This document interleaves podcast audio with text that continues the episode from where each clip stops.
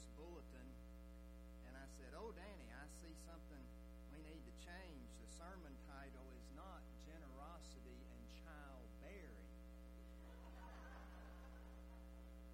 I'm so glad I saw that because I don't know a thing about birthing babies, as they would say in Gone with the Wind, but uh, I do know a little bit about child rearing.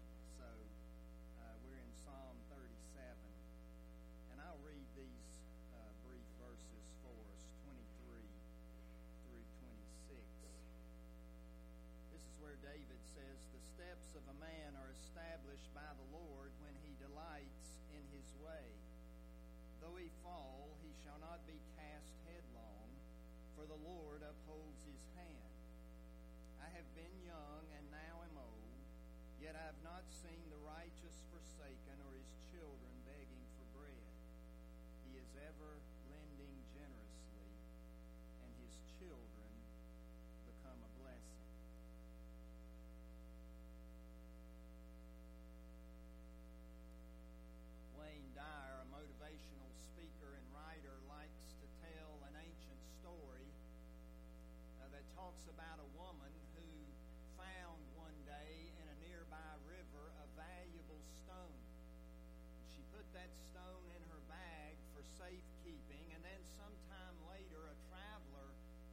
along who doesn't have enough food for his travels, and he asks her for a piece of bread. And she said, Yes, I have some bread I can give you. And as she reaches into her bag to get the piece of bread, the traveler sees the valuable stone. And he says, Could I have that stone as well? She says, Okay, I'll give you the stone as well as a piece of bread.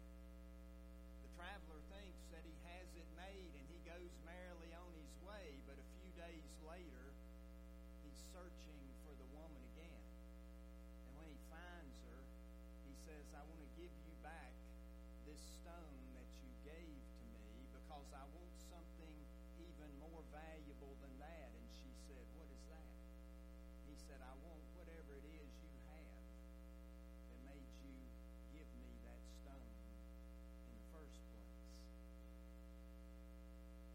text, David has the right answer to that traveler's question, but we'll come back to that later in the sermon. Right now, I want us to talk about this particular passage within this psalm as well as the overall psalm in which it's found, because back in October, when we looked at the first nine verses of this psalm, I told you then that it was a wisdom psalm. And that is to say, the writing looks very similar to that we would find in the book of Proverbs. And with this psalm, David is exploring two major themes the problem of the apparent prosperity of the wicked on the one hand, as well as looking at the need for the faithful to trust God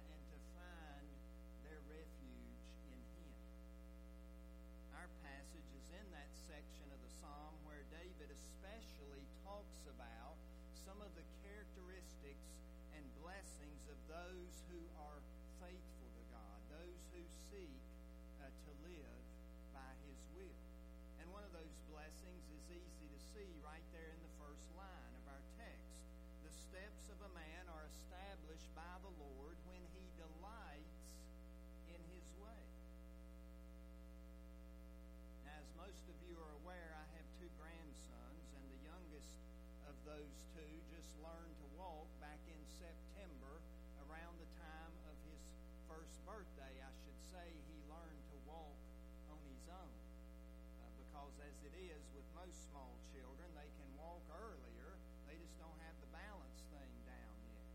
And that's the way Caleb was. He loved to walk. In fact,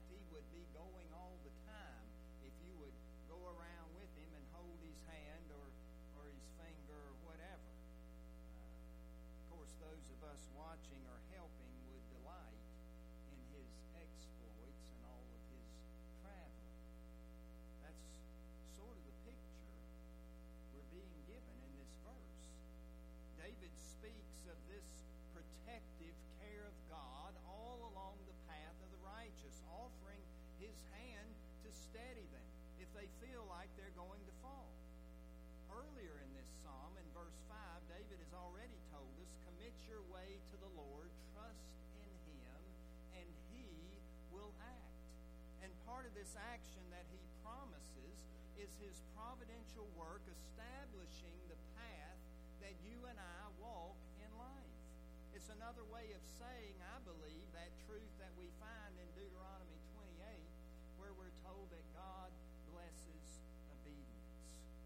blesses the faithful.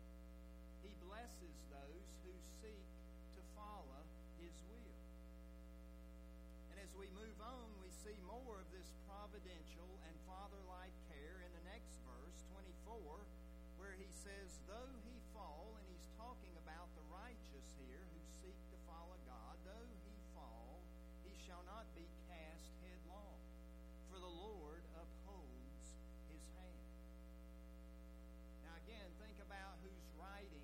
words David. And we know that David had his share of problems, and a lot of those problems came because of sins that he committed. But the kind of fall he's referring to here in our text is not so much some sort of moral failure, but rather the kind of suffering or misery that comes into the life of most every follower of God. It's that time in your life when you God is no longer around or when God is being silent. Or maybe you even think he just doesn't care. It's that kind of day or week or year even in life when everything seems to be going wrong.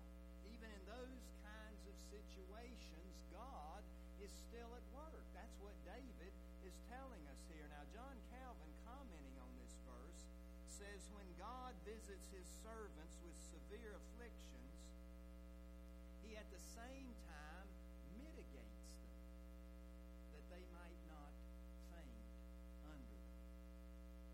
We can see this truth in the Apostle Paul's life in the text that Margaret just read a few moments ago. When he tells the church at Corinth, we're persecuted but not forsaken. We're cast down but not destroyed. Proverbs 24 also speaks to this same idea when it tells us that the righteous falls seven times and rises again, but the wicked stumble in times of calamity. Yes, we may fall. The world might do its best against us that it can do, but the Lord holds on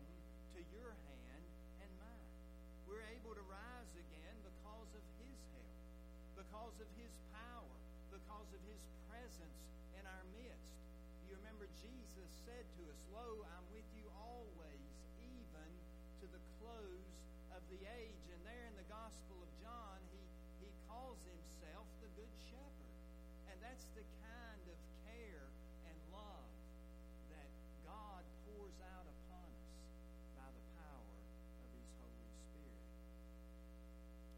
Then David looks out years of his life and says, I have been young and now am old, yet I have not seen the righteous forsaken or his children begging bread. Now, does this mean that those of us who believe in God and, and follow His will are never going to have financial problems? Of course not. You might remember what Paul says to the church at Philippi. In any and all circumstances, I have facing plenty and hunger, abundance and want. I can do all things in Him who strengthens me. Now, besides the fact of Paul's teaching there that Christ is sufficient, we can see from his remarks that there had been times in his life when, as an apostle, he had plenty. He had more than he needed. But we can also see that there had been times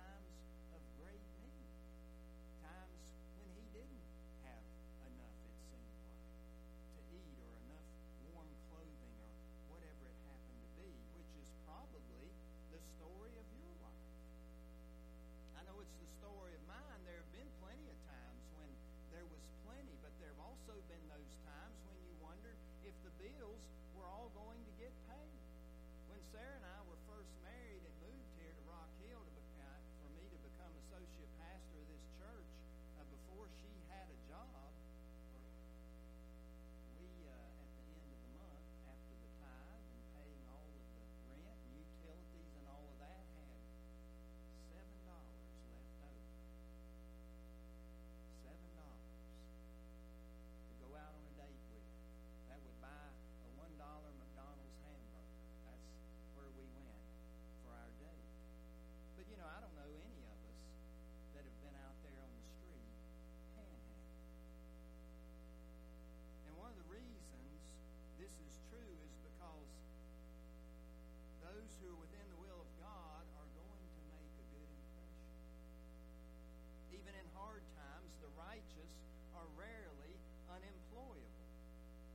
fact, someone who is working as for Christ as they work in their job, as one person put it, are, are able to almost invent work if it can be invented. They want to work. They're not afraid to turn over every rock to find a job, nor are they so high and mighty that they're unwilling to take a job that other people tell them are below. You know, I've dealt with a, a lot of churches I've served, those churches were situated where people just seemed to stop who needed help. Now, the church in Gastonia was just a half a block off Highway 74. The church in Atlanta was a half a block from the MARTA station where people were coming and going all the time. And just like we're downtown, where people are always coming and going who have needs. And, and when I'm hearing someone's story and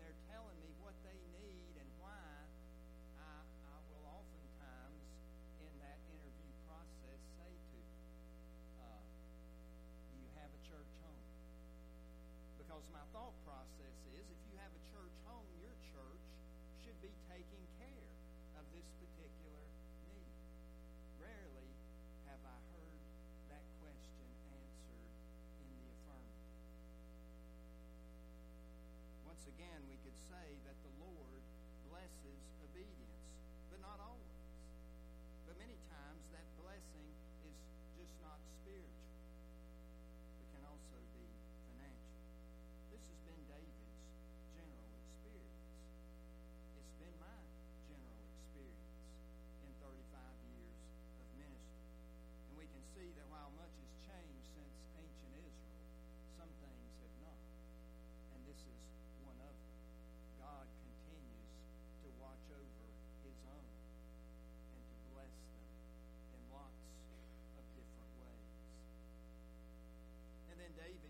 a description of what the typical righteous person is like. We see it there in the last verse of our text. He's ever lending generously, and his children become a blessing.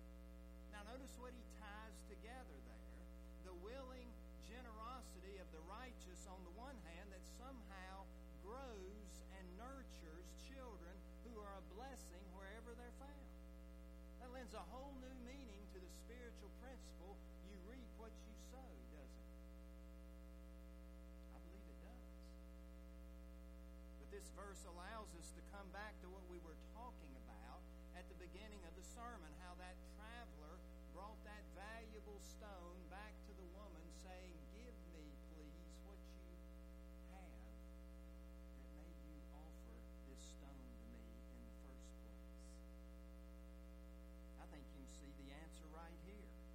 Those who follow God's will, those who work in His kingdom, those who try to apply His written truth to their daily living are generous people. What does she have that he doesn't have? She has the power of the Holy Spirit at work in her heart, would be my answer. And because that Holy Spirit helps her to understand what God has done for her, what He's given to her through the of His own Son, Jesus Christ, who was willing to yield up His life on the cross for your sins and for my sins, she's grateful. And that thankfulness leads to generosity. Paul tells the Colossians, as you receive Christ Jesus the Lord, so live in him, rooted and built up in him, and established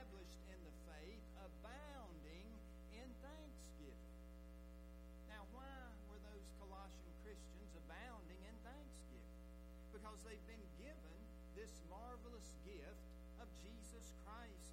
They've received Him by the power of the Holy Spirit, and this is why those who are righteous give to others, because God has first given to them, and they realize that great gift. It's just like we know what love is because God first loved us in Jesus.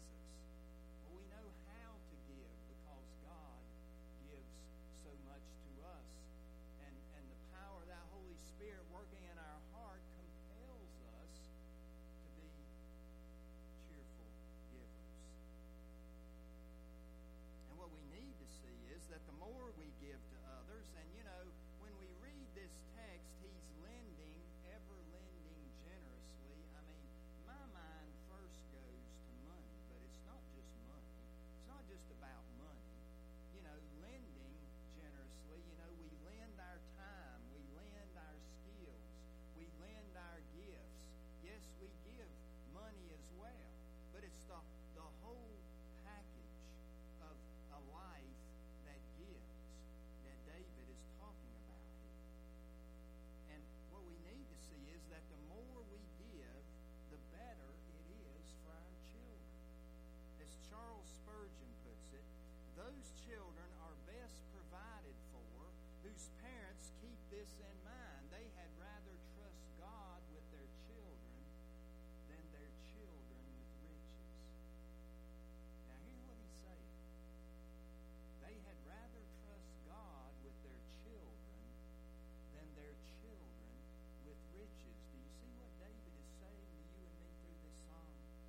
You're bold enough to live by faith and give generously to the kingdom and to those in need, then your children will become a blessing not just to you, but to society as a whole. And this truth has been proven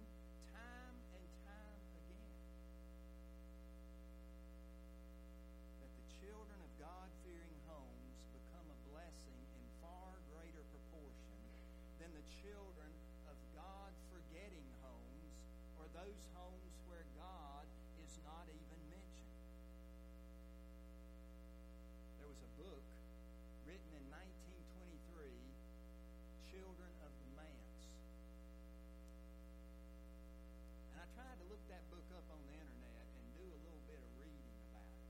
The, the premise of the book is that the children of preachers have accomplished far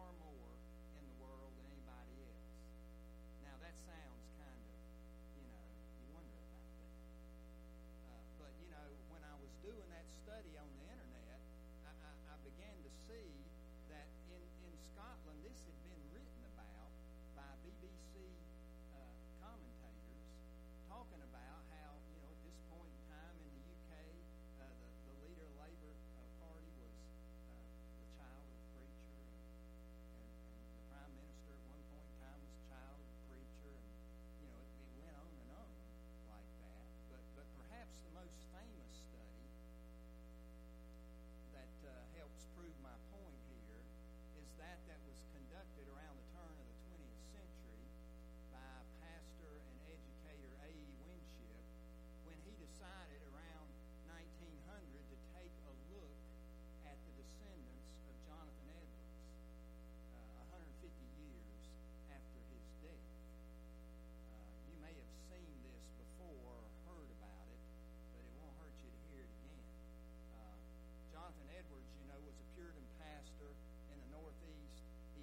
first half of the 18th century. His uh, theology, I'm happy to say, was reformed.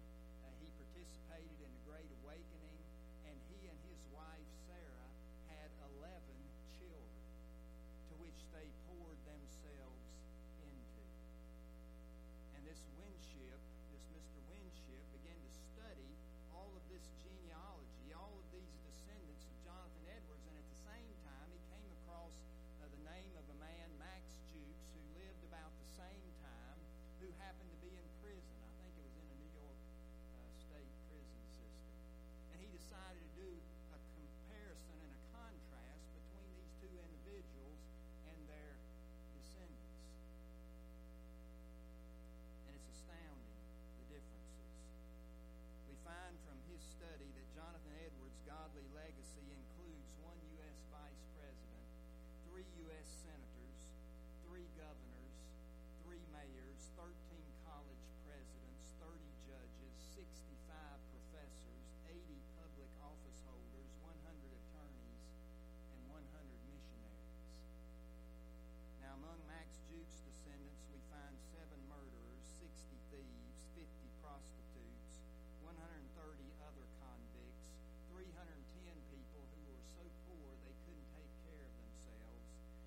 400 who were, as the study put it, physically